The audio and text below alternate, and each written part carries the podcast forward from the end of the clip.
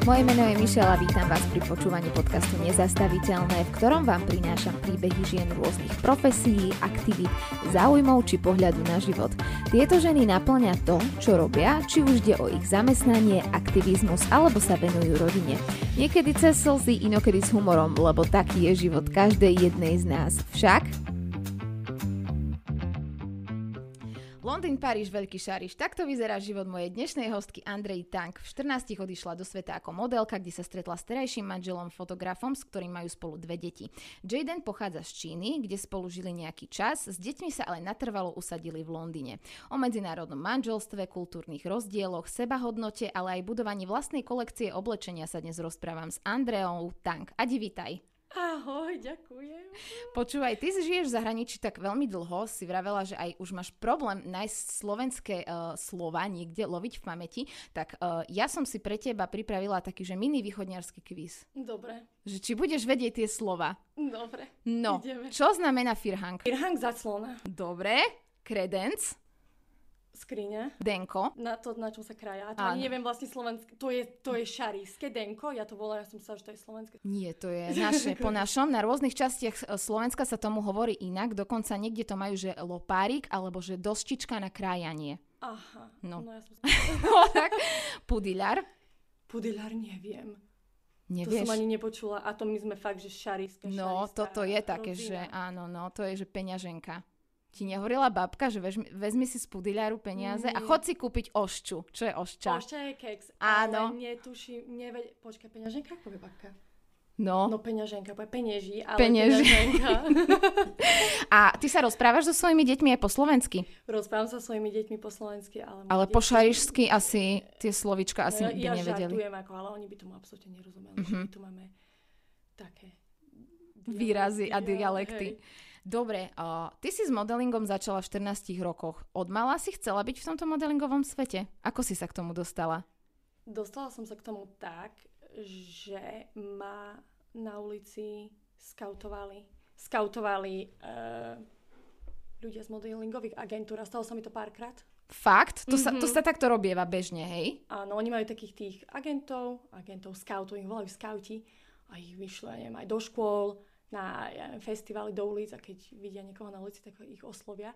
A stávalo sa mi to častejšie, tak uh, potom som si povedala, že aha, asi to niečo na tom bude a ešte s mamkou do nejakých modelingových agentúr. A, ale to je také, to bolo také celé na, zo začiatku veľmi divné, kým si nájdeš takú tú poriadnu modelingovú agentúru. No a nakoniec, áno, sa mi to prihodilo a pracovala som ako modelka pár rokov. A aký je život modelky? A veľa mi to dalo, ale aj vzalo. Čo ti to vzalo napríklad? Sebavedomie. Aj keď si niekto povie, že Mhm. práve že modelky sú bože výnimočné a krásne a mali by, a mali by byť, alebo pôsobia sebavedomo, väčšina z nich to sebavedomie, reálne sebavedomie nemá, pretože od veľmi, veľmi nízkeho a veľmi kritického veku sú porovnávané denne s ďalšími dievčatami, ktorí vyzerajú podobne ako oni, alebo vieš. A ty sa proste nikdy necítiš, že si dostatočne pekná, dostatočne vysoká, dostatočne chudá a že či tú prácu dostaneš. Ja keď si inak spomeniem na niektoré castingy, mi to teraz príde celé také, že bože, prečo som to nestopla, ale keď to začneš robiť, veľa tomu dáš, veľa tomu obetuješ, proste to stopnúť nechceš. Mhm. je, hej. Tak vieš, ono to zvonku vyzerá ako taký dream job, že e, celý deň ťa niekto fotí, niekto ťa oblieka, niekto ťa líči a ty máš vlastne pekné fotky a chodíš po party, tak, tak sa to prezentuje. Ale ja som si to vôbec neuvedomila, eh, ako mi to odoberá na sebavedomí zo začiatku. Ja to si proste na takom autopilotovi, tak chodím na castingy a rozprávam sa s tými ľuďmi a to sa tak zmeníš na, taký, na takú tú modelku, ale to potom, keď to vlastne skončíš, ten modeling, tak, tak si uvedomíš, že aha, že ja mám vlastne problém sama so sebou. A ako dlho si ten modeling robila? Mm, No, tak začala som od tých 14, ale to nebolo nič také vážne a skončila som, keď som mala 21. Mm, Že kde druhý začínajú my, normálni, nie, nie modelky, tak tam končia, hej, modelky v takom veku. Áno, ale ja som zase nebola taká, že top, top modelka, vieš, a to je tých strašne málo. To, mala som niektoré super práce, testovala som, ale vedela som, že ono to raz skončí a musím fakt začať niečo riešiť, pretože to bolo, to nie je práca alebo kariéra, ktorej sa môžeš proste venovať do konca života. Jedine, že sa staneš top modelkou, ale to je jedna z milióna. Mm-hmm. Ale ja som vedela, že moja cesta končí a veľmi skoro, takže hej. Kde všade si sa vďaka modelingu dostala? Precestovala si svet? Mm-hmm. Áno, cestovala som po Azii, po Európe. Žila som dokonca e, pár mesiacov aj v Paríži, čo bolo super. No a vďaka tomu som sa usadila aj v Londýne, pretože som tam pracovala ako modelka. Veľmi sa mi tam páčilo, tak som tam už potom ostala. A prečo si s modelingom skončila? Bola to taká t- t- tvoj, t- ten tvoj poput? Že už... Vieš čo, uh, bolo to áno, ale ja som potom už spoznala môjho terajšieho manžela Jadena, cez modelingom bol fotograf. A on bol taký dosť aj, že uh, už som sa tak viac menej aj trápila kvôli tomu. Ja som už ani nechcela to robiť, a, ale ja som nevedela, čo mám robiť. A on ma tak pušol do toho, aby som začala študovať. Takže ja som išla potom na vysokú školu, študovala som psychológiu v Londýne a on ma v tom podporil, že, že nemusíš toto robiť a začni niečo iné. A on fotil modelky, alebo aký mm-hmm. bol fotograf? Fashion fotograf. A doteraz je fashion fotograf?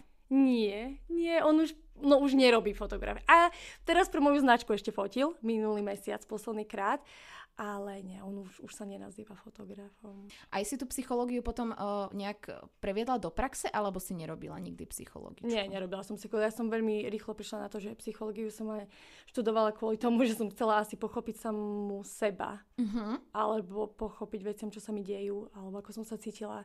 Ale nebolo to, že chcem to vlastne robiť pre iných, takže nie, ja som sa v tom nevidela. A ja som ani vlastne nevedela, o čom psychológia je, predtým, než som to začala študovať, to bolo takže veľmi to bolo akademické, taký... medické, náročné a ja som veľmi kreatívny človek. Ja neviem sedieť s knihami a písať eseje, proste nie. Ja mm-hmm. musím robiť vizuálne veci. Takže ja som sa v tom nenašla. A čo si robila potom teda? Potom som otehotnela a mala som Vivi. A to som bola zase také obdobie, kde som bola veľmi e, sústredená iba na to, že teraz som mama a teraz som proste tomu budem venovať a chcem um, byť tou, tak som chcela vedieť, čo je to byť mamou.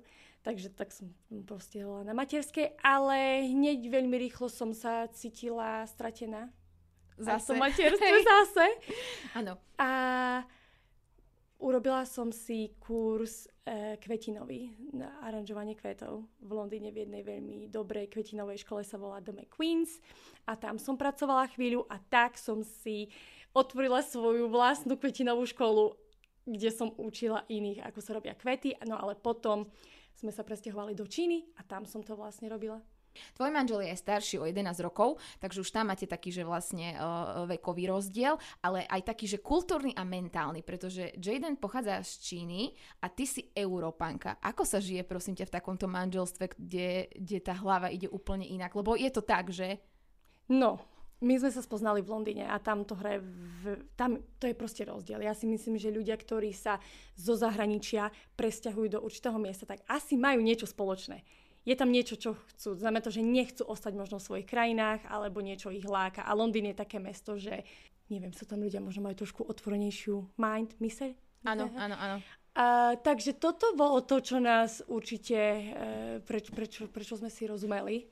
Ale mali sme určite nejaké rozdiely, lebo veď Čína a Európa to je, to je, to je obrovské, alebo Ázia. Iný svet. Áno.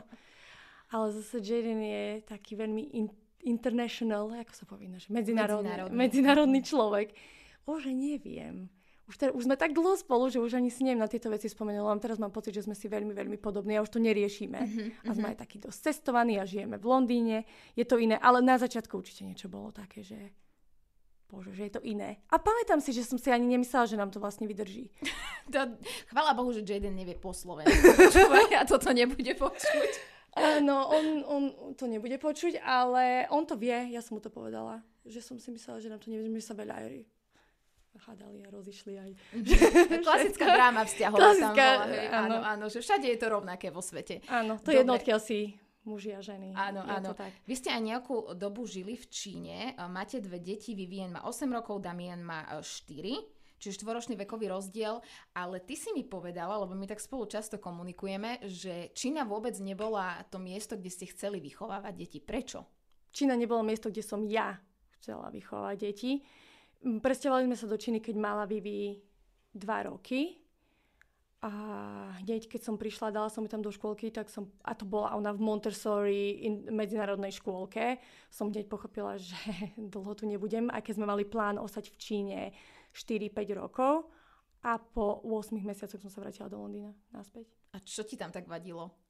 Mentalita ľudí a školstvo určite. Ja kebyže nemám deti, určite tam som. Určite akože e, možnosti, práca, biznis, e, super. Fakt, naozaj, naozaj super. A všeobecne tá krajina, aká je iná, aká je veľká a ľudia sú tam veľmi super milí, rozdali by sa ti. Ale čo sa týka e, veci, na ktorú má mm, politika, čínska kontrolu, čo je aj školstvo, tak to proste nie. K tomu som sa presne chcela dostať, lebo na druhej strane napríklad si opisovala, ako sa eh, Jadenovi rodičia eh, na dôchodku majú v Číne celkom dobre, že ty keď máš nejaké informácie, ako žijú napríklad tvoja babka tu na Slovensku, že je to úplne diametrálne odlišné, že si naozaj ten dôchodok užívajú a že aj to zdravotníctvo, napríklad, že môžem spomenúť, že Jadenov otec mal, uh, prekonal teda rakovinu a aj termín dostal rýchlo, operoval ho nejaký robot, že to bol akože veľmi rýchly proces uzdravenia, že oproti Slovenskému to sa nedá ani opísať.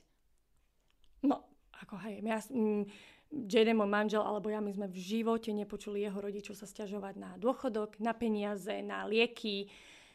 Znači, oni sú v pohode. Ja keď, som, keď sa ich môj manžel opýtal, že či majú stres s, s účtou, alebo že ide zima, že to peň absolútne. Oni ani nevedia, koľko vlastne platia, pretože je tak nízke. Uh-huh. Lebo m, mm, nežije sa v Číne asi každému úplne dobre, že neviem teda, v akej ekonomickej triede sa pohybujú jeho rodičia. Nie, nežije sa, ale ja som tam v živote nevdela bezdomovca. Každý tam proste pracovať musí a uh-huh. ak mhm. náhodou, že fakt zdravotne na tom zle niečo sa ti stane, tak áno, ten štát tú podporu ľuďom dá. Nepočuješ tam tak ľudí sa zase stiažovať ako uh, tu, alebo však aj v, v Európe všeobecne, alebo vo svete. Jadenovi rodičia sú úplne, úplne simple, basic ľudia, e, ktorí mali, jeho mama bola dokonca murárka, keď Jaden bol malý. Oni pracovali, tuším, obidvaja celý život na pošte. Takže úplne jednoduchí, jednoduchí, jednoduchí mm-hmm. ľudia.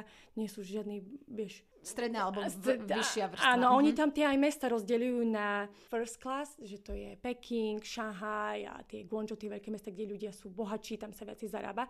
Potom sú druhotredné mesta a tie treťotriedne, kde sú uh, také ako keby, že ľudia žijú v horách a uh, mountains a tie secondary sú také viacej working, pracovný, no, pracovná working, trieda. Áno, mm-hmm. tak jeho rodičia sú vlastne z tej druhej. Vieš, lebo my sa z Európy na Čínu dívame tak, že vlastne predsa len je to krajina, kde sa ľudské práva porušujú, je tam komunistický režim, diktatúra. My to tak vnímame, že tam asi nie je úplne dobrý život. A ty si povedala, že keby ste nemali deti, tak by si tam rada žila. Áno. Ja, ja veľa krát, keď toto počúvam, tak poviem iba ľuďom jednu vec, že cestujte a, a spoznávajte tieto krajiny, lebo ja som tiež bola skeptická na možno mu, muslimské krajiny, alebo tak Naštívala som ich a som zmenila názor diametrálne. V Číne sme žili, ja tam mám prácu, ja tam cestujem dosť často, môj manžel tam je. K tomu sa dostaneme. Áno, áno. k tomu sa dostaneme, ale ty na tom dennom, dennom živote, ty nepociťuješ tieto nejaké politické veci, alebo že, že, že je tam nejaká diktatúra, ty to proste necítiš. Nestretla som sa s niečím takým. Uh-huh, že ty si sa s niečím takým konkrétne, že si nemala taký zážitok, že by si povedala, že wow, tak toto nie. Uh-huh. Okrem toho školstva, hej. No, Možno, hej. A čo, čo, čo je na tom školstve také nepríjemné? Alebo neakceptovateľné pre No čo teba? sa tam mo- môže učiť, čo sa nemôže, alebo čo im proste do tých hlav, proste tým ľuďom, tým deťom dávajú napríklad homosexualita. V knihách je napísané, že je to choroba. Mm-hmm. A to mne proste takéto názory vadia, nech sa by moje deti takto vyrastali. Takže tam sa ten režim preklápa. Mm-hmm. Už... Ale zase ty môžeš byť homosexuál e, v Číne, teba nikto nikdy nezavrie, ty môžeš sa aj držať e, za ruku e, so svojím partnerom a tak, ale proste čo ťa učia od mala o tejto téme, o tomto, je niečo, s čím ja sa nestotožňujem a vychovám deti inak. Chápem. Takže to, čo si povedala, že vadila ti tam tá mentalita, tak to je to, o čom hovoríš. A ešte hej. aj to mi vadilo, že v Číne a to možno, že to nie je len v Číne, je to také, že nepozerá sa veľmi na teba ako individuálneho človeka. Ako v, keď si v triede, tak nie si ty akože individuál. V tom si dobrý, v tom nie si dobrý a na toto sa pozeráme. Je tu celá trieda, tak to musíš myslieť a premyšľať a chovať sa ako všetci ostatní. Zase v Londýne my toto nemáme. Každý je individuálny a na neho sa pozerá ako na individuálneho žiaka. A toto mi sa proste veľmi páči a tak to chcem, aby moje deti vyrastali. Takže preto ste sa vlastne, uh, ste zakotvili v Londýne.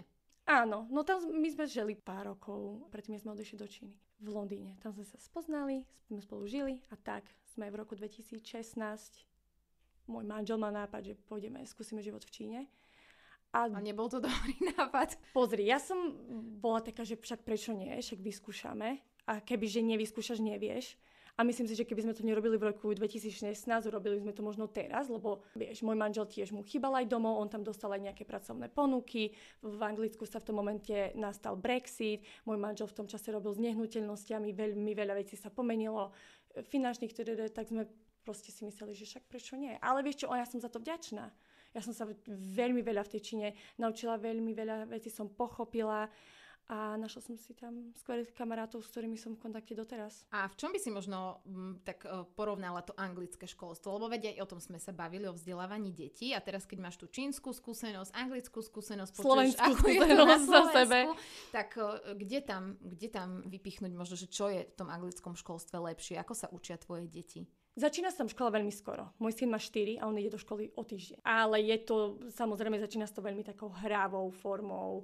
A to sa mi na tom páči, že áno, začínajú školu v 4 rokoch, ale stále sa hrajú, ale už postupne začínajú mať, že toto už začína byť trochu serióznejšie a už máš tú uniformu a už musíš byť niekde na čas, ale proste 20 alebo pol hodiny, 20 minút, pol hodiny sa hrajú a tak treba spievajú o ABCD, alebo sa mi nepáči na slovenskom alebo čínskom systéme je to, že tie deti majú 6-7 rokov, idú do školy a už proste musia sedieť 45 minút bez pohybu. Hnutia, Demien nebude vôbec sedieť ani v lavici. Oni sa učia na koberci, na zemi. Mm-hmm. Môže chodiť, kde chce, nemusí sa pýtať na záchod, keď mu treba, ide. Je to také veľmi by to príde prirodzený postup, ako tú školu začať serióznejšie. Mm-hmm. Neviem, či vieš, čo myslím. Hej, viem, čo myslím. Chcem ti na to povedať, že možno um, taký Slovák by na to reagoval, že to, čo ty popisuješ, je taká anarchia. Vieš, že tie deti majú nejako...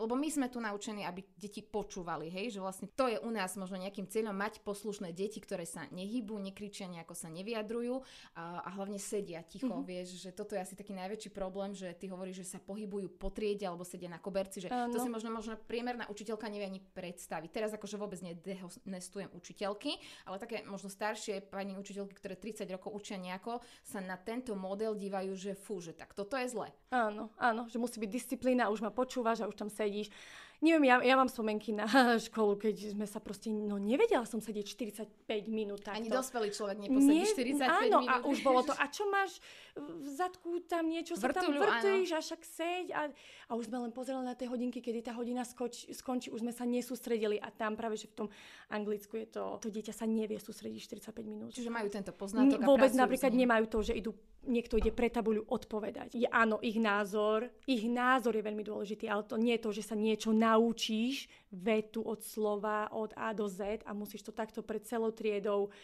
či sa hambíš, či máš, ja neviem, nejaké problémy, musíš ísť, nikoho to nezaujíma. Ja toto v Anglicku absolútne nemám, aby moje dieťa bolo vystresované, že musí ísť pred celou triedou niečo rozprávať. A, mm, mm. ide sa na to inak, ide sa na to postupne, každé dieťa sa individuálne berie, či je viacej sebavedomejší, alebo potrebuje viacej času, alebo takto. Alebo... Čiže žije sa vám v Anglicku dobre, keď ste tam zakotvili, alebo sa budete chcieť ešte niekam presunúť, prípadne sa možno vrátiť na Slovensko? Nie. Na Slovensko určite nie. Ako, dobre, nikdy nehovor nikdy, veď čokoľvek sa môže stať, nikdy nehovor nikdy, ale Slovensko nebude moja destinácia. Top ďalšia. destinácia nie. na výber. Mhm. Určite sa nebudeme nikde stiahovať, pokiaľ deti študujú v Anglicku. A to znamená, že teraz základná škola, potom stredná. A keď už budú chcieť ísť niekde na univerzitu, to ja už neviem, kde pôjdu. Potom by som chcela možno žiť ešte chvíľu v Ázii. A tvoje deti chodia do, ako sa to hovorí v Anglicku, že to, je to privátna škola alebo public school, tam sa to asi nejak rozlišuje? No, moje deti chodia do privátnej školy, to bolo naše rozhodnutie ale máš, máš štátne, máš, máš privátne. A je tam nejaký rozdiel zásadný, že poznáš možno niekoho, kto je v štátnej škole, vieš, lebo predsa asi je to aj o tých peniazoch. Predpokladám, že platíte za uh, tie súkromné školy, že či tento prístup nie je vyslovene špecifický v, v súkromnom sektore? My sme veľmi, veľmi veľa škôl navštívili, predtým, než sme uh, Vivien, budem hovoriť o Vivien, dali do školy. Uh, ja som sa tomu systému absolútne, ja som tomu systému nerozumela, pretože tu je e, úplne iný systém. Takže my sme nastavili aj štátne školy, aj privátne školy a e, urobili sme si potom názor. My sme sa vlastne kvôli Vivi škole aj stiahovali do úplne inej árie v Londýne a je to veľmi bežné, že ľudia sa stiahujú z miesta na miesto Kvôli kvôli, školám. mhm. Áno. E, tam je ten systém iný. Keď sa rozhodneš ísť do e, štátnej školy, tak oni tam majú aj hodnotenia. Že je to outstanding, to znamená, že je to top, top štátna škola. Potom, že je good, to je ako, že OK. Priemer, A OK. potom je tam, asi počkaj, ak sa volá tá, že keď nie je veľmi dobrá, asi, že needs improvement, že potrebuje nejaký, Zlepšenie. áno, zlepšenie. Tam je na to, z, z, ako sa to volá, z ministerstva školstva, by som povedala asi, tak tí ľudia každý rok do tých škôl a škôlok chodia a sledujú veci a potom ich tam rejtujú podľa toho. Jak povieš rejtujú? Hod, možno Hodnotia, hodnotia. Áno, áno. áno. Ale ty, keď si chceš vybrať tú outstanding štátnu školu, tak ty musíš pár metrov od tej školy bývať. Mhm, že je to ako keby, že do spádovej oblasti. Áno, takže ty máš takú šancu, že ty...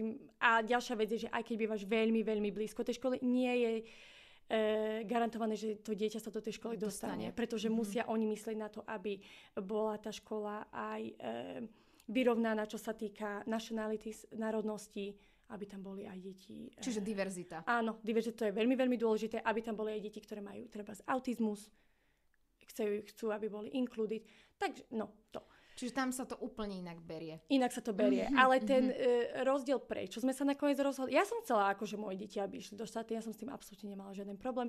Môj manžel veľmi e, nechcel, pretože v tom čase, keď sme sa rozhodovali, keď Vivi po- potrebovala ísť do školy, my sme bali v Areji, ktorá nemala veľmi dobré štátne školy, tento ohodnotenie nebolo tak vysoké.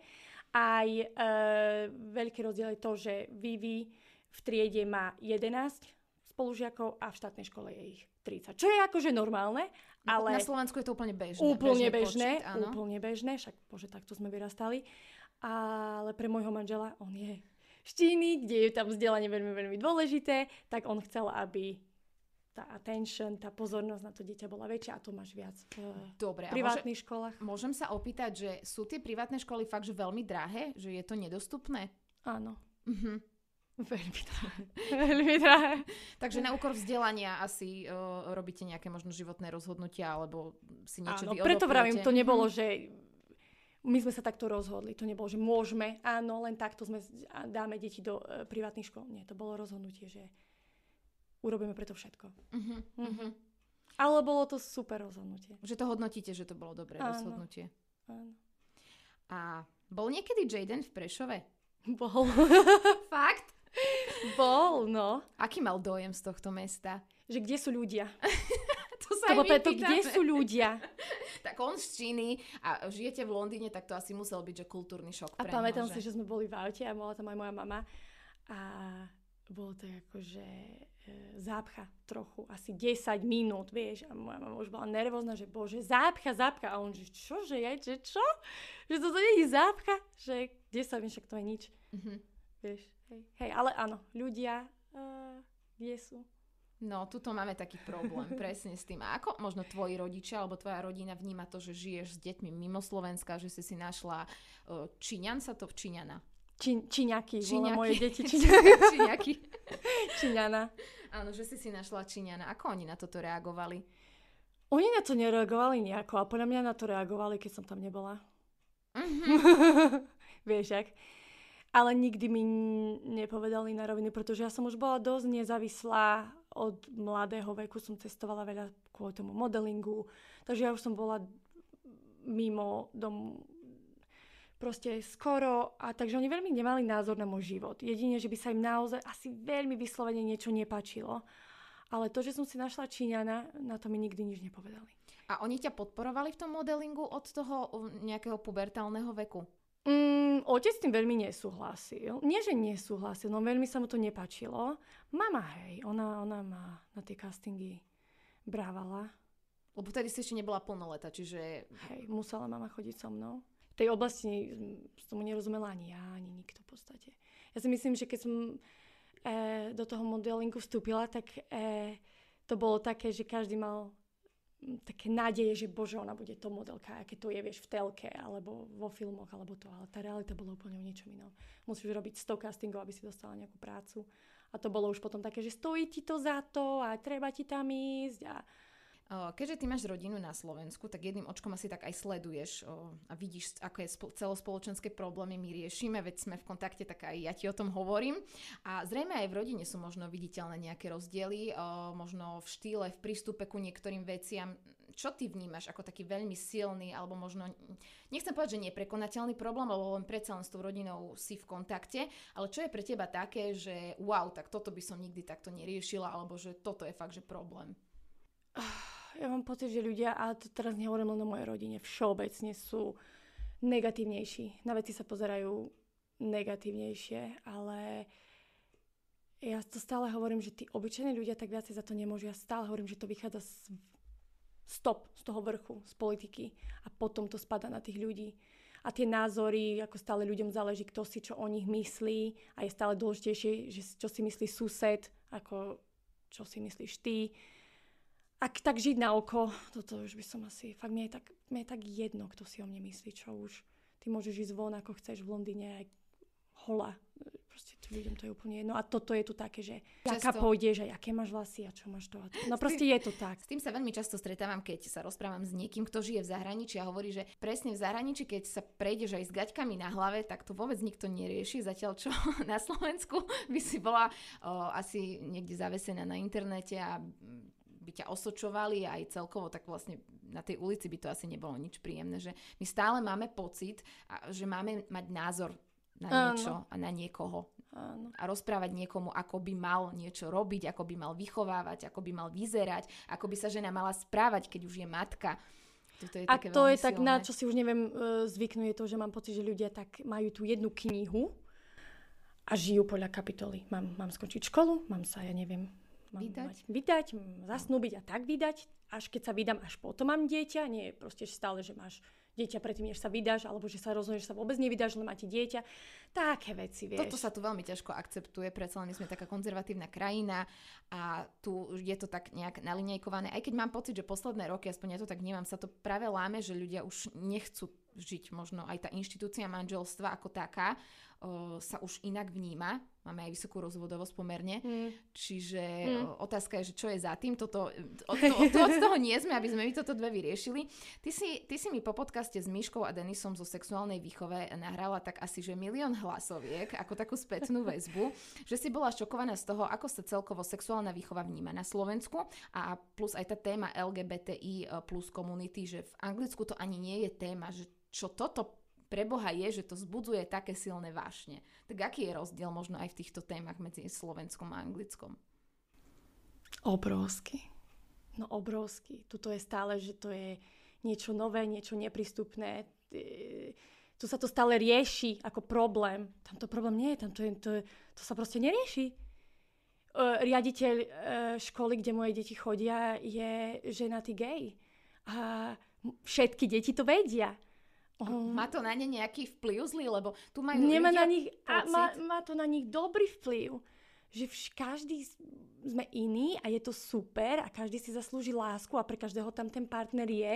To je jedno, či si taký alebo taký a ja to vidíme sa s mojimi deťmi o tom bavím. Moje deti vidia dvoch chlapov, ktorí sa držia za ruky, boskávajú, oni sa ani nepozrú a to je krásne. To je proste nádherné, že patria takisto do spoločnosti ako všetci ostatní. Nie na okraj. Nie na okraj a nie, nie, si, nie si chorý a nie si e, zvláštny, divný alebo nie niečo s tebou nie v poriadku len kvôli tomu, že sa vieš zalúbiť do toho istého uh, pohľavia. Ty si mi aj fotila nejaké knižky, uh, aké doma máte a ako vnímate celkovo rozoberáte uh, aj v tej škole tému sexuality a vlastne hranice vlastného tela. Mne sa to veľmi páčilo, ako si o tom rozprávala moje deti v školách oslavujú uh, Pride LGBT, ten celý mesiac je, že uh, dokonca Demihen mal 2-3 roky, čo bol v škôlke. Oni to tam všetko oslavujú, čítajú o tom knihy, rozprávajú sa o tom. No proste, čo ti poviem. To je a pre mňa moje hodnoty, moje životné hodnoty, hodnoty môjho manžela, toto je veľmi, veľmi dôležitá vec. Že nerobíme rozdiely. Jedno, či si rúžový, oranžový, či si zamilovaný, ja neviem, do kohokoľvek.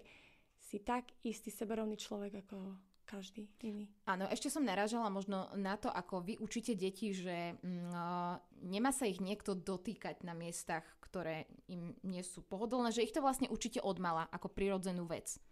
Nielen my, ale aj škola. No, to som myslela, A už aj že škôlka. Áno, že škôlke Áno, sa rozprávajú sa o private parts, to je... Private si myslela, akože súkromné, intimné áno, partie. Áno, tak. Mhm. intimné partie, že to sú len tvoje. Nemusíš to nikomu ukazovať, to je tvoje a len tvoje. A ktokoľvek ti povie niečo iné, nie je to pravda. Mhm. Je to tvoje telo a miluj svoje telo také, aké je a nemusíš ho ukazovať nikomu a nemusíš dávať pusu, komu nechceš a objímať, koho nechceš, len kvôli tomu, že ty si malý a nejaký A máš ujo nejakú povinnosť voči tomu, lebo Áno. často sa tak aj manipuluje citový diera, že daj mi pusu, lebo Ujo bude smutný, pričom mm, ja si hovorím, že Ujo je dospelý, považujem, že vyrovnaný, e, emočne stabilný človek, ktorý to zvládne, že e, teda tú pusu mu nedáš, ale že toto je veľmi taká nebezpečná vec. E, Začína sa o tom teraz hovoriť, lebo však aj tie štatistiky ukazujú, že to zneužívanie často je v rodine, kedy si to vlastne naozaj ani rodičia nevšimnú. A vychádza to aj, aj toto je teda faktor, nech, nechcela som povedať, že to vychádza z toho, ale aj toto je faktor, že vlastne nutíme tie deti dať pusu, sedieť na kolenách niekomu, koho nechcú. Absolútne nerešpektujeme tých roz, Objímať a- rozhodnutia. A robiť veci, ktoré proste tie deti robiť nechcú. Len to, že tie deti sú deti a že sú malé, oni neznamená, že musia robiť to, čo im dospelák povie. My im to dookola hovoríme, že si my seberovní. A ja aj mojim deťom hovorím, ty nemusíš so mnou súhlasiť so všetkým, čo ja ti poviem, kvôli tomu, že som mama že som dospelá. A ja sa milím a, ja ma, a, ty potr- a ty musíš mať svoj vlastný názor. Či máš 3, 4, 5, 8. Áno. Ja musím teraz vytiahnuť, uh, včera uh, sestra mi ukazovala nejaké komunikačné stratégie, aby som nejak rozvíjala reč u svojho syna. Ona je špeciálna pedagogička, možno vieš, možno nevieš, alebo aj posluchači už vedia, viackrát som to spomenula, aj som s ňou mala podcast a uh, dala mi také materiály, aby som si preštudovala a tam základnou komunikačnou stratégiou, ktorá, uh, ktorá teda je, je, že keď sa s dieťaťom rozpráva, že to je úplne jedno, koľko dieťa má rokov, tak nikdy na ňo nemáš pozerať z hora. Vždy si máš buď čupnúť alebo nadviazať ten očný kontakt, aby dieťa vedelo a naučilo sa, že je rovnocenný partner. Áno. A toto pre mňa bolo, vieš, pre ňu ako špeciálnu pedagogičku je to úplne že normálna vec, tak toto akože, ona už to takto má 10 rokov v hlave a ja si hovorím, že wow, toto keby možno hovorili, ja neviem, pediatričky úplne, že, alebo že hovorím, že, vieš, že kde sa to majú rodičia naučiť, lebo toto nás nikto neučí, že Áno. ja keby som napríklad ju nemala, tak si možno ani neuvedomím takýto úplne, že mini baby step, ktorý je ale že veľmi dôležitý. Veľmi, veľmi dôležité. Ja som sa to tiež naučila až po deťoch, keď som začala študovať určité veci. Ale robia to učiteľky v školách, vidím to na mojich deťoch. Proste je to tak a je to veľmi, veľmi dôležité. Že dieťa nemá pocit, že ty si hierarchicky nad ním, aj keď to o, teraz nemyslíme tak, že vlastne nad deťmi nemáme, mm, ako keby, nechcem povedať slovo kontrola a moc, lebo to sú akože nesprávne výrazy. Jasné, že nad, deť, nad deťmi máme zodpovednosť, ale že naozaj ich naučiť, že pozri si tu, tvoj hlas je dôležitý, tvoj názor je dôležitý a sme si rovní. Áno. Toto je veľmi dôležité. U nás sa toto tak nemá, lebo aj v školách to máme tak, že presne učiteľka kričí na tie deti, dajme tomu, keď je vo vývrtke, alebo vlastne ja mám takú skúsenosť v poslednom podcaste, som hovorila, že presne, že vždy si tam vybíjali tú zlosť na nás tie pani učiteľky a vždy sme sa ich báli, že tam bol taký strach, ale že ja som nezažila učiteľku, ktorá o, by nás vnímala ako rovnocenných, Rovnocených a rešpektovala nás. Stále to bolo, že ty si ten učiteľ, ty si ten riaditeľ. Och, ja stále rozprávam o tom, o, o riaditeľovi ah, mojich detí, pretože on každé ráno, či prší, sneží, to je jedno, čaká tie deti pred school, gay, pred školou, kde deti vchádzajú a pozdraví každému jednému dieťaťu. Ale on nepovie, že ahoj, hello Vivian, hello Damien, hello a je tam ten riaditeľ. Ja si nepamätám, aby sme našu riaditeľku vydávali vôbec. Aj keď sme ju videli, tak to bol ten strach, rešpekt. Ona bola len v riaditeľni Áno, ria- tam je nevidel. riaditeľný a už keď niekto videl, ide pani riaditeľka a už sme mali také tú úzkosť. pnutie, áno, že Áno. pre Boha. Áno. Že pre Boha. My, mm, na Vianoce ten riaditeľ sa prezlečie ako Santa. Na rôzne tieto, on, on robí s nimi, on spieva a on je proste ako kamarát, ale je riaditeľ, ktorý riadi školu. Ale nie je to, že on je boss a teraz všetci sa ho musíme báť a rešpektovať tak, ako oni ho rešpektujú, on rešpektuje deti. A to je krásne. Ten rešpekt, och. Uh-huh. My by sme sa inak akože dve dokázali rozprávať tak, ja neviem, 2000 hodín o týchto témach, lebo vy keby ste videli tie naše hlasovky cez WhatsApp, ktoré si posielame, niektoré majú 15 minút. A to sme sa dnes prvýkrát stretli osobne. Áno, dnes sme sa prvýkrát stretli osobne. Vlastne my sa poznáme tak, že ty si mi dala follow po podcaste, tuším, s Veronikou Smolák o Styrelovou mamou a si mi napísala, že sa ti to veľmi páči. A nejak som dala follow ja tebe a zrazu vidím, ako pani Zlata ide do Číny, letí s dvoma deťmi 13 hodín, robí o tom storky, ja spotená, že si neviem predstaviť, e, že z, e, do Liptovského Mikuláša, keď idem s dieťaťom, tak mi steká pod počele. A táto tu cestuje Mirnix Dirnix po svete, takže veľmi to obdivujem. No ale chcela som sa k tomu dostať, počkaj, som sa strátila a už viem, že aha, že uh, my takou silnou témou uh, je aj, že seba hodnota a ty máš na ruke také tetovanie, že I am enough, Ty si Áno. mi to fotila, že v preklade teda ja som dosť. Čo je dôvod toho, že si to potrebuješ takto denne pripomínať? Potrebujem si to denodenne pripomínať a pripomínať to iným ženám, aj svojej cere. A vlastne len ženám, aj mužom, aj chlapcom. Určite áno. E, pretože som mala pocit, aj stále mám, že nikdy nie som dosť dobrá. A to je jedno, dosť dobrá kamarátka, mama, manželka. V práci, ako som bola žiačka, to je úplne jedno, pretože som, mám pocit, že sme takto vyrastali, že čokoľvek, čo robíme, nikdy nie je dosť dobré. A to sa zo mňa stala taká osoba asi, že nie som dosť dobrá. Takže si musím pripomínať, že som, že je enough a všetci sme. My stále rozprávame svojim deťom, aj môj, môj manžel Jaden, že you are born enough, že už sme narodení dosť dobrí. A to, čo robíme neskôr, že sa vzdelávame na sebe, pracováme, to je už len taká, taká extension toho. Ale mm-hmm. my už sme narodení dosť dobrí. A vidíte, a toto povie bývalá modelka, že nie je dosť dobrá. No. To je na tom ten paradox, že aj tie slavné ženy, ktoré sú, tak o, bojujú s, s týmto. Ja si myslím, že hlavne tie. Tie ženy nikdy sa necítia dosť dobre. Také, ktoré vieš, robili v modelingu, alebo ja neviem, herečky. V tej oblasti záleží na tom, ako vyzeráš.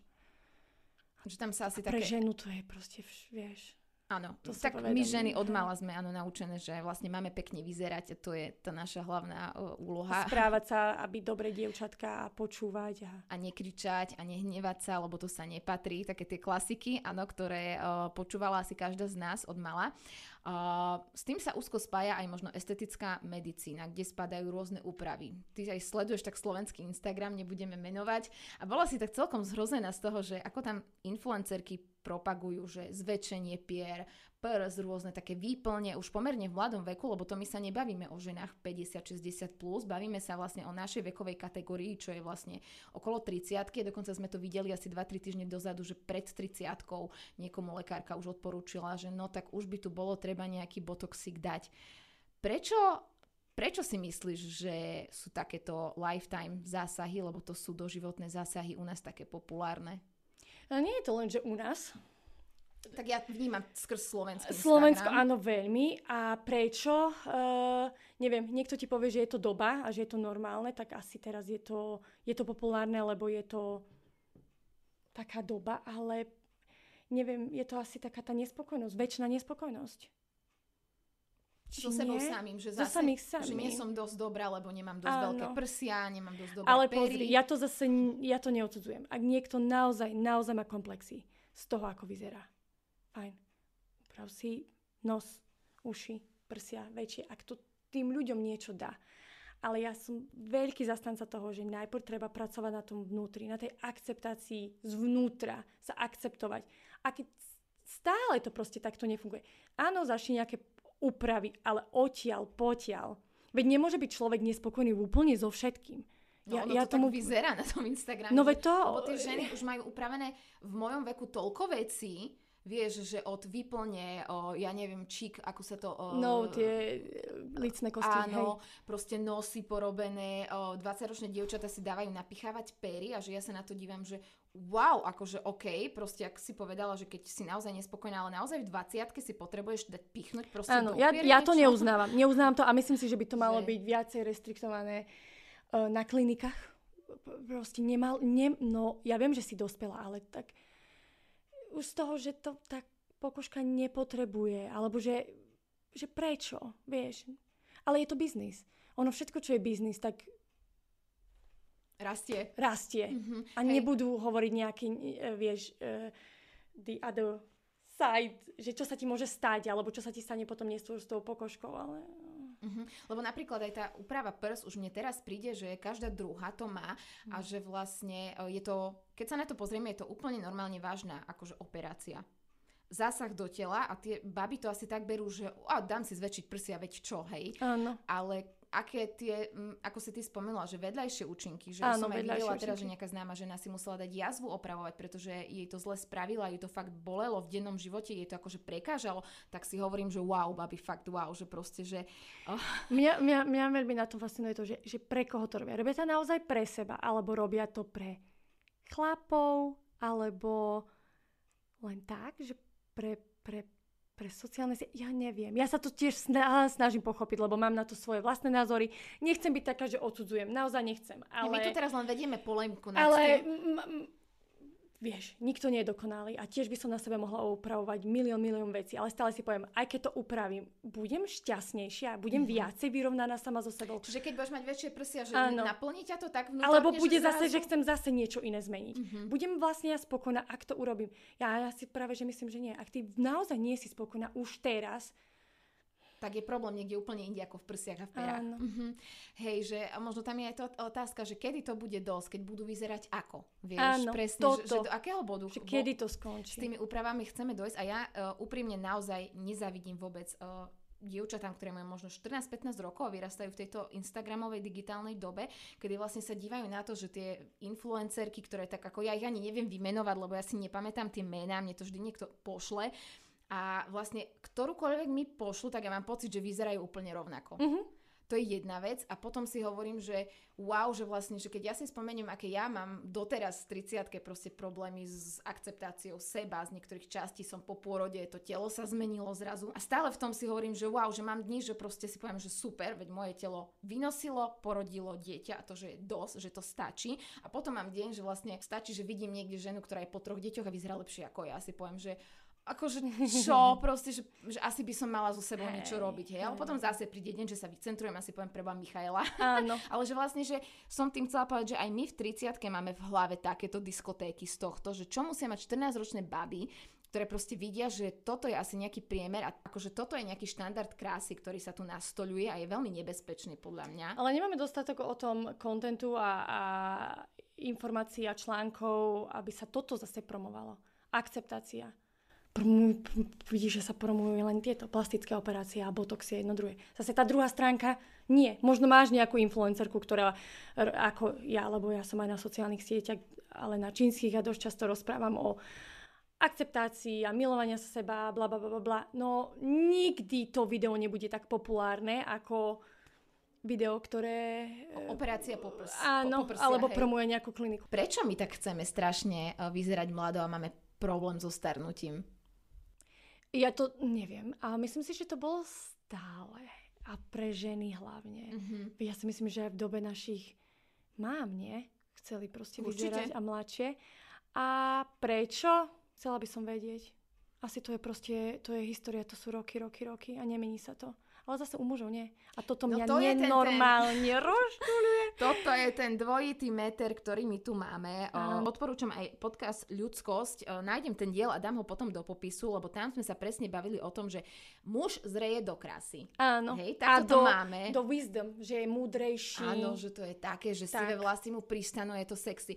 No skús sa ty prejsť, keď máš nenafarbené vlasy, čo o tebe budú hovoriť ostatné ženy, že, že je to odpudzujúce, že, že postaraj sa o seba, že nafarbí si tie vlasy, že e, aj v tom podcaste spomínali nejakú E, ako priekupničku v tomto, že vlastne e, ju zavolali do telky, ale mali veľký problém s tým, že ona akceptovala svoje starnutie a vyzerala ako 60-ročná žena. Veď to aj nedávno bolo tej českej modelke svetoznámej, ktorá je Paulina Požižsková, mm. tak ona sa objavila v show Jana Krausa, proste úplne krásna žena, bez plastických operácií, mala proste šediny na hlave, lebo však nepamätám si, že koľko má rokov, ale adekvátne vyzerala k veku. A zrazu tam boli komentáre, že fuj, že to čo je, že prečo, že my vlastne ako keby, že ženy po 50 sú úplne uh, s výzorom neakceptovateľné, Áno. že my stále musíme so sebou niečo robiť, uh, nemať natiahnutú kožu, pritom Áno. ten kolágen sa úplne prirodzene stráca a možno to je to, že tie 30-ročné ženy sa boja toho, ako budú boja. vyzerať v 50 lenže je urobené prs prsia sú jedna vec, ale koža, ktorá bude natiahnutá na rukách a na krku bude vidno, vieš, že ja proste, stále že... hovorím o tom, že to je ďalšia vec. To je jedno, čo za sebou urobíš a ako mlado sa snaží vyzerať. Ten čas nezastavíš.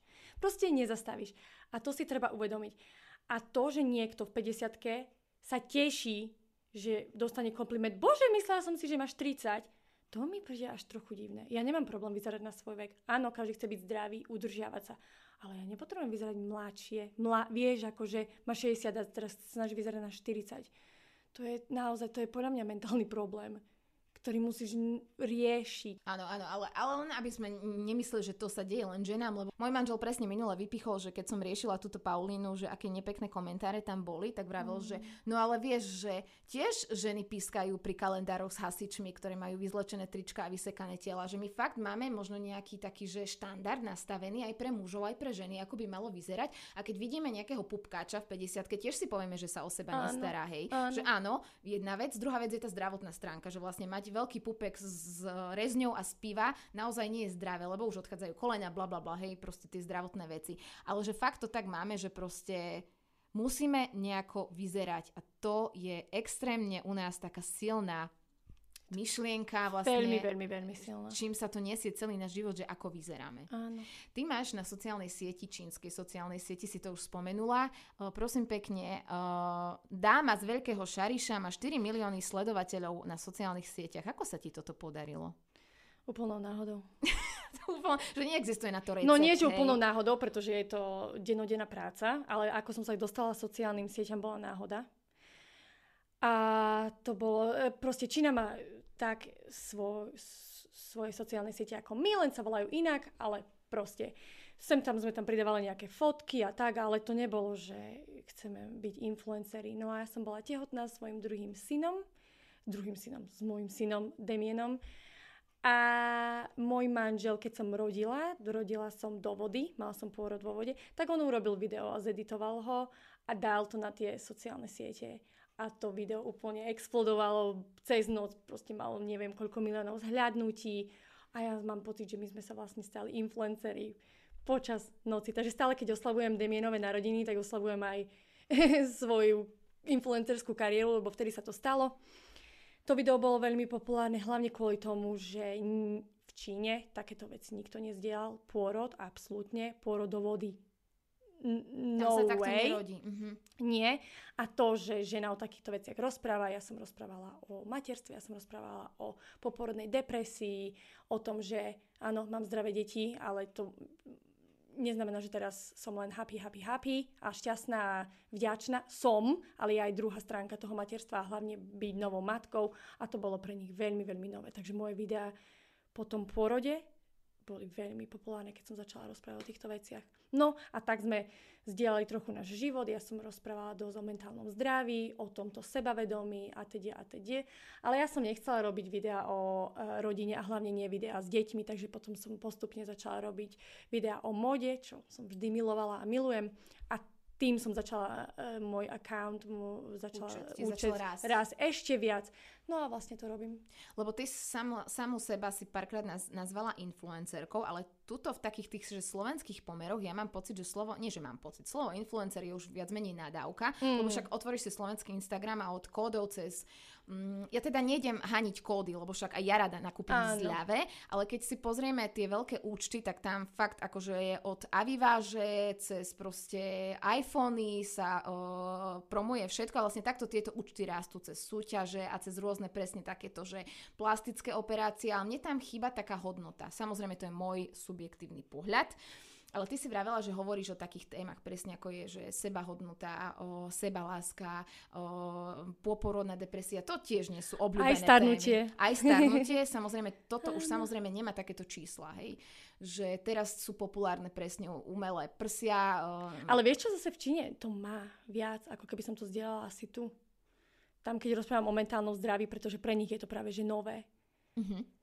Vieš, Aj pre nás Slovakov je to áno, nové. tak tam, tam zase tam mám takú tú dôveru o tých ľuďoch a chcú to počuť a pýtajú sa ma. Ja dostávam niekedy také správy a maily od followerov, že ja pláčem. Uh-huh. Že tak, akože v tom... Mi povedia veci, ktoré oni povedali, že v živote nepovedali svojim mamám, alebo vieš, majú pocit, že mi môžu veriť len kvôli tomu, že rozprávam otvorene o určitých témach.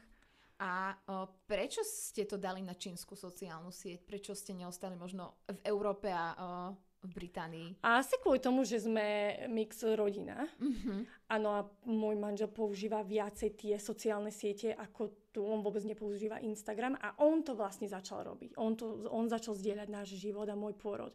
A potom ja som to celé prevzala. Ten účet sa predtým volal Jaden Tang, nie Andrea Tang. My sme potom to premenovali. Takže to bolo vlastne kvôli, kvôli nemu, hej, on to tak celé začal. Čiže my si ani nemôžeme pozrieť ten obsah, ktorý tvoríš ty tam. Môžeš si to pozrieť, môžeš to pozrieť, ak si ty otvoríš účet na tých sociálnych sieťach tiež, ale môžeš si stiahnuť tie aplikácie. Mhm, ale oni sú asi po, po čínsky, dá sa tam aj nastaviť Má sa nastaviť, hej, ale ne, vieš, väčšina kon, kontentu a videí tam uvidíš, že ľudia rozprávajú čínsky. Hej. No a čo tak beží na takých čínskych sociálnych sieťach? tak asi všetko, čo tu Všetko, čo tu? Podobné veci. Veľmi podobné. By som povedala. Od mm-hmm. módy cez cestovanie, cez... Neviem, ale ne, ne, samozrejme nemôžeš sa veľmi vyjadrovať k politike. K čínskej politike. Môžeš sa vyjadrovať k inej politike. ale nemôžeš sa vyjadrovať k čínskej, lebo o ten účet prídeš. no, no. No, alebo uh, zase oni sú veľmi citliví, ak uh, je niekto veľmi ako by som povedala, že ukazuje veľmi prsia vonku a to, tak to bude restriktované.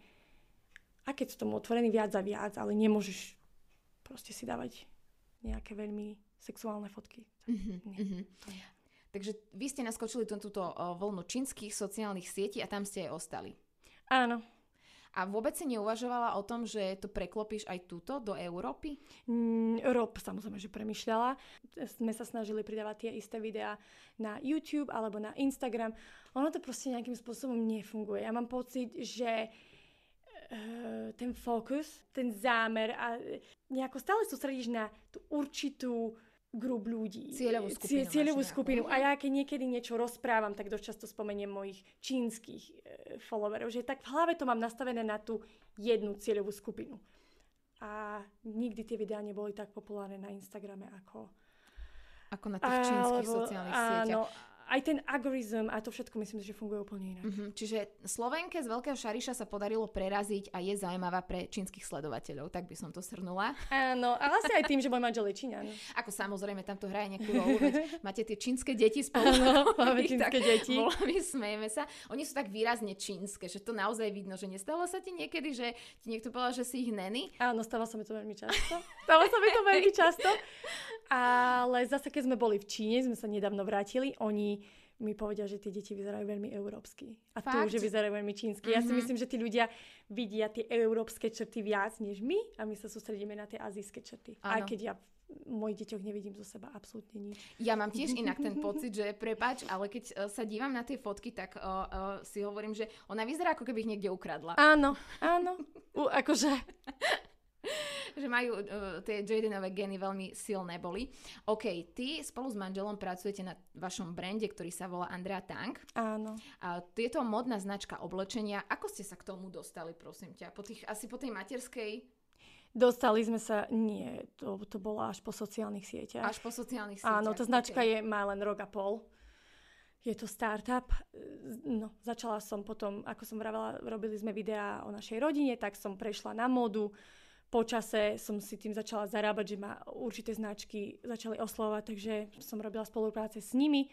Čiže ťa to živilo? Tak ma to živilo, siete? aj ma to stále živí. A tak som si vlastne uvedomila, to je tak isto ako s modelingom. Ja nebudem influencer do neviem kedy a nebudem mať 50-60 rokov a rozprávať o, ja neviem, saku a nohaviciach, tak áno, potrebujem plán B, ktorý bude dlhodobý, ktorý chcem robiť do konca života a naozaj, ja naozaj módu milujem. Ja, nie je nič iné, si neviem predstaviť, čo ma tak naplňa, ako pracovať e, s módou. A tým, že som veľmi, e, vieš, ja som prac, mala spolupráce s inými značkami, som si povedala, že prečo nemať vlastnú a robiť uh-huh. to pre svoju značku. Lebo ten marketing power mám teraz, dlho mať nebudem, veď každý klesa. Musím to nejako využiť. Ale vďaka môjmu manželovi sama by som to nedala. Ja som tá kreatívna, vizuálna, on je ten biznis, biznis človek, ktorý vie dať dokopy čísla a stratégie. A to vždy tak musí byť, vždy tam musí, musí byť balans a vždy takýto kreatívny človek, ktorý lieta niekde vo vesmíre, musí mať niekoho, kto stiahne na zem. Áno, áno. Takže, hej. Takže vy tam teraz pracujete spolu. Áno.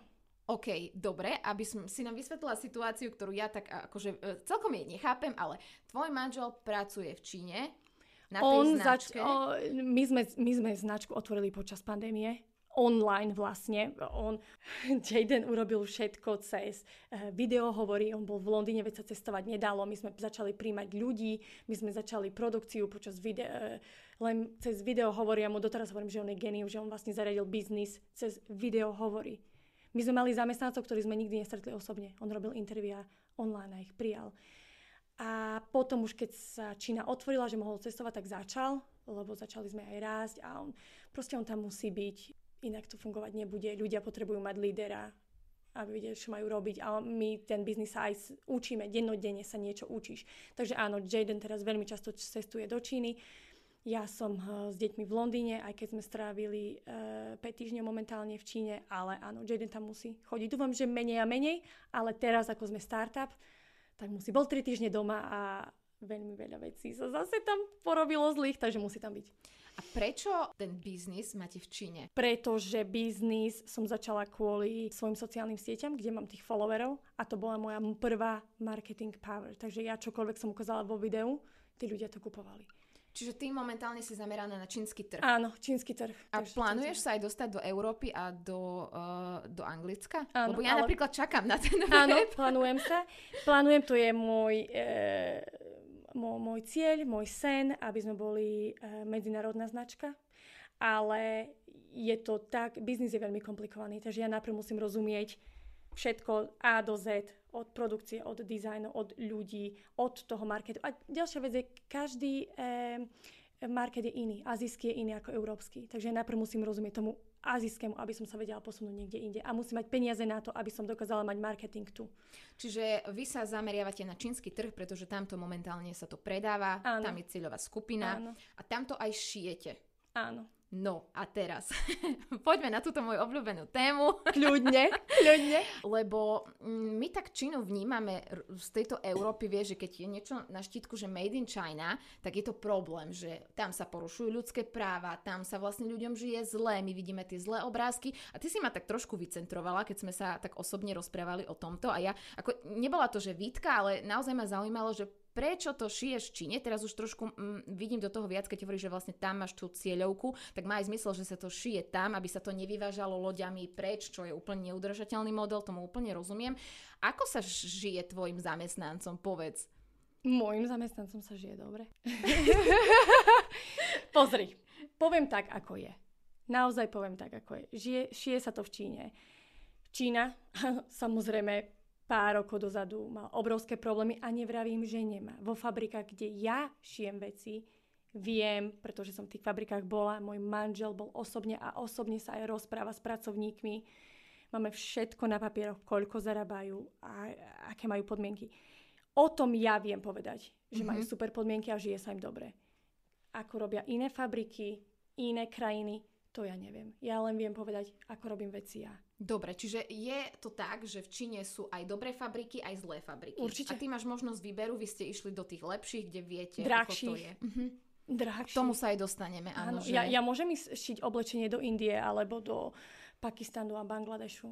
To je niečo, čo nebude mať absolútne pod kontrolou, ale bude to o polovicu lacnejšie. Čiže vy ste si vybrali tú kľukatejšiu cestu. Mm-hmm. to znamená, že tvoj brand je aj cenovo vyššia kategória. Mm, lebo je to tak, že vlastne keď nechceš, aby sa to presne šilo niekde v Pakistane, alebo ako si spomenula, v Indii, tak že nie je to lacná pracovná sila a tí pracovníci sú zaplatení riadne, tak tým pádom aj stúpa cena toho výsledného produktu. Áno. Moje oblečenie nie je práve že drahé. Bo ja som sa rozhodla, že budem mať nižší ja profit. To, čo ja chcem tým ľuďom dať, tú hodnotu, ja, ja tú hodnotu chcem dať ľuďom, čo sa týka lepšieho materiálu, lepšieho ušitia. Tým pádom ja beriem menej. To je model môjho biznisu. Je to udržateľný model, že uživí vás to takto? Zatiaľ áno, aj keď je to momentálne náročné, pretože náš E, ako my sme, prosím, my sme začali v obývačke, ja a Jaden, fotili sme dve košele, s ktorými som začala v mojej obývačke, kde fotil Jaden. Teraz samozrejme už máme aj fotografa, už som prijala, aj modelky, marketing začínam platiť, lebo predtým marketing som bola len ja. Už to proste nestačí. Mm-hmm. Že ste tak vyrástli za, tie, za ten rok a pol. To... Áno, uh-huh. ale ja nepotrebujem zase, ako je to veľmi stresujúce a stále to riešime tie financie, ale chcem, aby tá značka rastla pomaly. Ona nepotrebujem, aby teraz mala obrovskú, obrovskú produkciu a dávala šiť milión e, kúskov oblečenia. Takže ideme na to postupne. Tie kolekcie sú veľmi malé, na každý jeden kúsok si dáme, naozaj si dáme záležať, ale tie ceny sú dostupné. Ale nechcem veľmi rozprávať o cenách, lebo čo je dostupné pre niekoho, nie je dostupné pre niekoho. To som sa chcela opýtať, že ty si povedala, že ceny sú v pohode. Možno, že na slovenskej pomery by sme si povedali, že aha, tak ale toto je, Andrea Tank hovorí, že je dostupné, ale že ja Áno. si to nemôžem dovoliť. Že, že čo je dostupné? Ale viem, aby bola nejaká značka iná, keby použili tak materi- tento materiál, ktorý používam ja a kúpila som ho za takúto cenu a dali ho ušiť, kde ho dávam šiť ja, viem, že by ho predávali o trikrát drahšie. Uh-huh. Ja proste to viem. Dobre, a vy máte v Číne koľko zamestnancov? Momentálne 24. Lebo to nie je len o tom, že vy si vlastne, to, to nie sú zamestnanci, ktorí sa priamo že šijú tie veci, mm. všetci to dávate do fabriky Áno. niekde, ale ty vlastne ste grupa 24 ľudí plus tvoj manžel plus ty. Nie je ťažké uživiť 24 ľudí? Mali sme mesiace, keď sme boli pár dní pred výplatami, že pre Boha máme z čoho zaplatiť výplaty, ale ešte sa nestalo, aby sme nemali. Má, a je to ťažké, ale ako vraví môj manžel je e, nejaký taký, že genius a nejako to stále sa veci zariadia. Ja som išla do tohto biznisu veľmi naivne. Ja som si myslela, že bože, mám tých 4 miliónov followerov a čo ukážem, to sa predá, to bude a to proste nie sú dní a noci, keď nespím a stresujeme a počítame a riešime. Veľa vecí je úplne bez mojej kontroly. Ako napríklad sme mali v jari, kde fabrika neušila veci na čas, tým pádom už bolo v Číne veľmi horúco, takže už tie veci nepotrebovali, takže tam stáli vo warehouse, ktoré sa budú musieť predať budúc, budúcu jar. Mm-hmm. A to bola obrovská strata peňazí, ale stále tam Jaden, môj manžel, má nejako vypočítaný ten backup. Mm-hmm. Ale ako vravím, pre mňa nie je sobota, nedeľa, pre mňa nie je, že rozdiel, my pracujeme stále. Uh-huh. Uh-huh. A tvoj manžel, vy ste sa do toho pustili teda spolu, že on nemá svoju prácu. Mal, ale už nemá. On je CEO, founder so mnou v tejto kompanii. Už si to nemohol časovo dovoliť mať tú svoju prácu, alebo ste si povedali, že tak ideme sa na toto zamerať, chceme, aby sme mali svoju firmu, ktorá bude rásť. rásť. Preto sú to svoje životné skúsenosti. Na čo sa nesústredíš, to raz nebude a ty môžeš mať, ty máš len 24 hodín v dni. Takže to je proste, ne, nemôžeš robiť aj to, aj to, aj to. Ale Jaden aj predtým mal dosť flexibilnú prácu, on robil s nehnuteľnosťami. Uh, on ne, nebol takto, že bol v ofise uh, od 9. do 5. 6. takže on stále robil ako keby pre seba, ale toto je prvýkrát, kde my máme, že biznis a kde sme zodpovední za iných ľudí a, vy, mm-hmm. a, a životy iných ľudí, lebo to sú ano. ich výplaty. A to je pre nás prvýkrát. A čo možno povedz, tak čo tak robia tí 24 ľudia? Lebo možno si to niekto nevie predstaviť, že no čo tam je to ušiť nejaké oblečenie, vieš, že...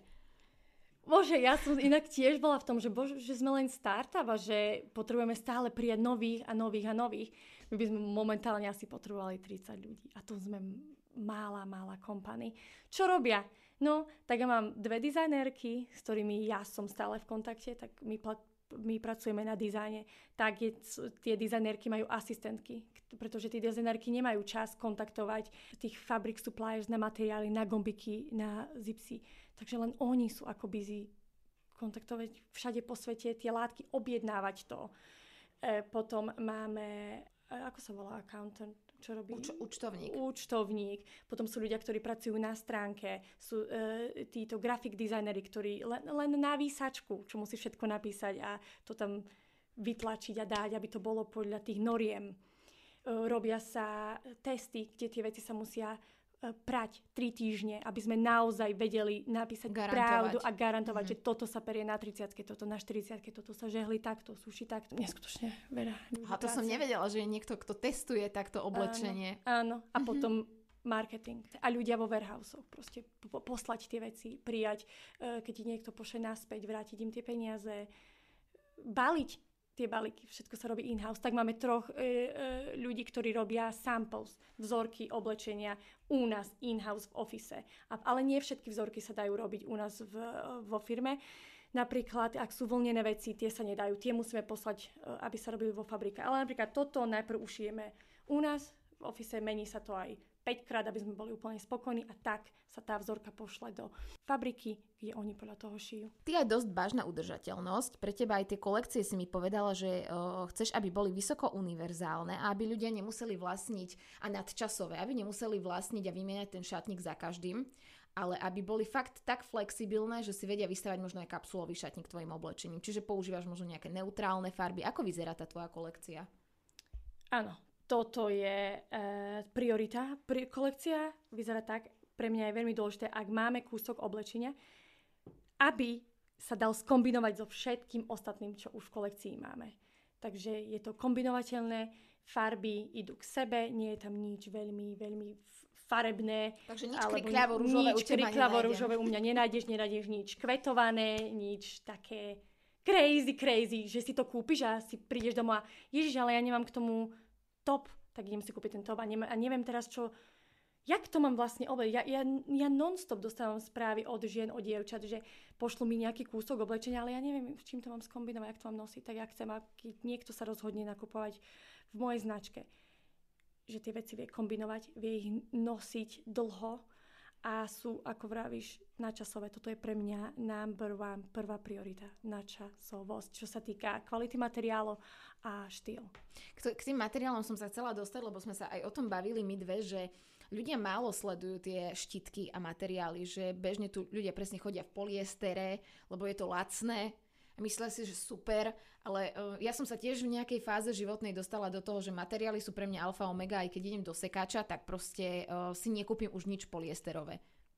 Jednoducho uh, kupujem si bavlnené veci, ktoré jednak tá pranosť, uh, môžeš to prať naozaj dlho. Ak, ak to perieš šetrne, sa ti to nerozpadne a naozaj bavlna, aj keď sa hovorí o tom, že fakty sú také, že bavlna je veľmi neudržateľná sama o sebe, to pestovanie zatiaľ, tak vynosiť tú, tú bavlnenú vec celý život. Áno. A to je to najudržateľnejšie, Ja neviem, že teraz poliester je najhorší na celom svete. Pretože niekedy ten kúsok oblečenia potrebuje možno 5% poliesteru na nejakú elasticitu alebo na niečo. Ale naozaj neodporúčam kupovať 100% poliesterové veci, pretože to, je, to ste, čo keby ste mali plast na sebe, obalený plastom. Nie je to dobre pre pokožku, pre potenie sa. Proste no nie. A takže áno, materiál pre mňa je veľmi, veľmi, veľmi dôležitý a e, snažíme sa 99% môjho materiálu je z Japonska, pretože majú tie materiály lepšie, z mojej skúsenosti, z, mo- z, z toho, čo viem. A zatiaľ, čo máme naše feedbacky od customers, od, od zákazníkov, tak sú akože fakt spokojní. A nosia o, čínske ženy niečo iné ako európske? Je tam nejaký rozdiel? Je tam rozdiel, je tam, je tam rozdiel. Nepodal by som, že uh, veľmi v štýle farbách určite. Pre nich je veľmi dôležité vyzerať uh, bielo, svetlo. Takže čokoľvek, akokoľvek farba, ktorá im tu farbu pleti zhneduje, robí tmavšou, tak oni to proste nechcú. Takže keď vyberám bežovú farbu, Uh, tak je veľmi dôležité, aký otieň, alebo sívu. Uh-huh. Uh-huh. Alebo veci, ktoré ich robia menšími, takže oni nie sú veľmi na roláky, chcú mať krk otvorený, aby pôsobili vyššie. Hej. Takže to, a to sa všetko učím, ja som nič netušila. A to som ani ja netušila, že, že chcú mať, že chcú Hej. vyzerať vyššie. A ty máš o, tie kolekcie, fotíš na čínskych modelkách, alebo si ty odfotená Najprv som bola ja, pretože sme vôbec nemali peniaze na to, aby sme platili modelkám. Ale minulý mesiac som mala prvýkrát e, modelky iné a jedna bola mm, bulharka a druhá bola číňanka. Takže už, už to dávate na, na tie postavy, ktoré sú áno. nejaké priemerné čínske. Áno, mhm, tam áno. sú asi nižšie ženy. Sú tam nižšie ženy, no ale to je tak, sú aj vysoké, sú aj e, nižšie, ale snažíme sa e, prispôsobovať tým čínskym ženám. A veľakrát mám šaty, uh, jeden, tie isté jedné šaty a mám, že uh, dlhšie sú a trochu kratšie, takže si môžu vybrať. Že sú dve veľkosti. Hej. A rozmýšľala si nad tým, že by si, keď budeš úspešná v tej Číne a už vám to vyniesie toľko peňazí, že sa presunieš aj na európsky trh? Určite. To je môj plán. V roku 2025 by som chcela Prísť sem. Prísť sem. A budeš to oblečenie stále šiť v Číne, alebo si Neviem. nájdeš, ešte že nevieš? Neviem. Lebo Mo, si- Je dosť možné, že nájdeme si lokálne, aby sme zase vedeli tú uh, kvalitu odkontrolovať. My, my máme jedného zamestnanca, ktorý je každý deň vo fabrikách. kontrolór Ako- kvality, áno, asi sa to áno. volá.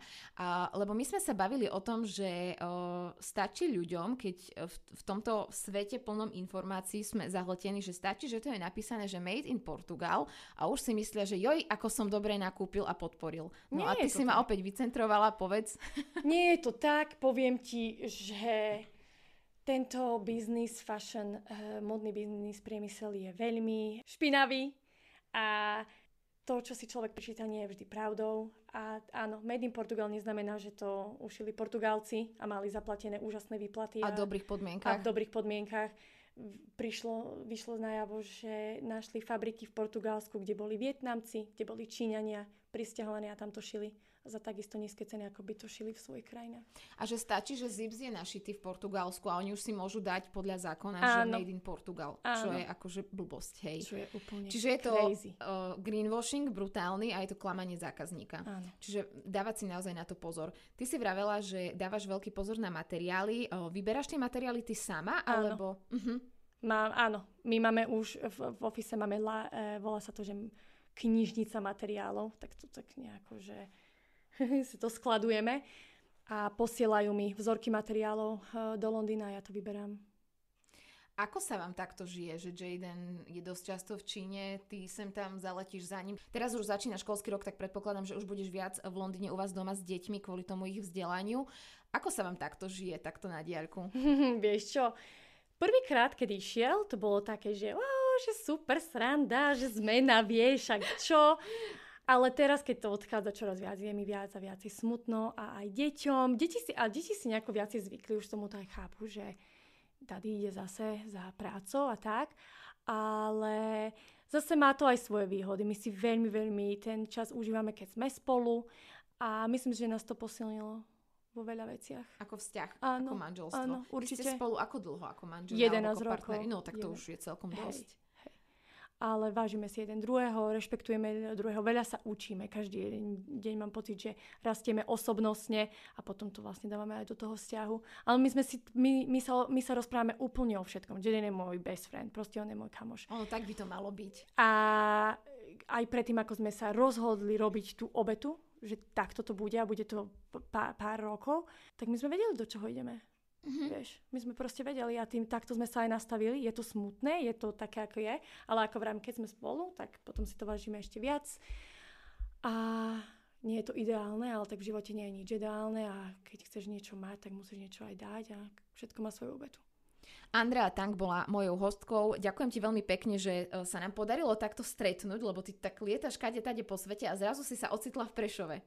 Ja veľmi si vážim inak, že si ma pozvala, pretože som bola taká, že prečo ja? Ja počúvam tvoje podcasty a veľmi sa z nich veľa naučím a tí ľudia sú úžasní, inšpiratívni, tak som si vravela, dúfam, že budem aj ja trošku, trošku možno inšpiratívna a keď niekto si niečo vzal z tohto rozhovoru, tak super a ďakujem ti za pozvanie. Držím prsty s tou značkou, aby sa vám darilo, aby ten rok 2025 bol taký úspešný a prišla si na tento trh a aj nielen ja, ale aj moje sledovateľky sme e, mohli zavítať na tvoj web a e, držať v rukách e, tie tvoje veci, ktoré e, by som si chcela tak aj ja vystavať kapsulový šatník, veď je to taká téma, že nemať toho oblečenia veľa. Tak ja ti veľmi, veľmi držím prsty s Jadenom, aby sa vám to celé podarilo, aby ste prekonali aj tie uh, rozdiely pásmové, ktoré vy medzi sebou máte, aby uh, sme sa tu tak stretli v roku 2025 na ďalšom dieli, že prichádzam na európsky trh a som Andrea Tank. No, ďakujem, ďakujem. Počuli ste ďalší diel podcastu Nezastaviteľné. Ďakujeme, že nás počúvate a ak sa vám páčia tieto rozhovory, budeme radi za zdieľanie prostredníctvom sociálnych sietí, kde zároveň nájdete všetky informácie o nových epizódach. Na Facebooku a Instagrame sme s rovnakým názvom Nezastaviteľné.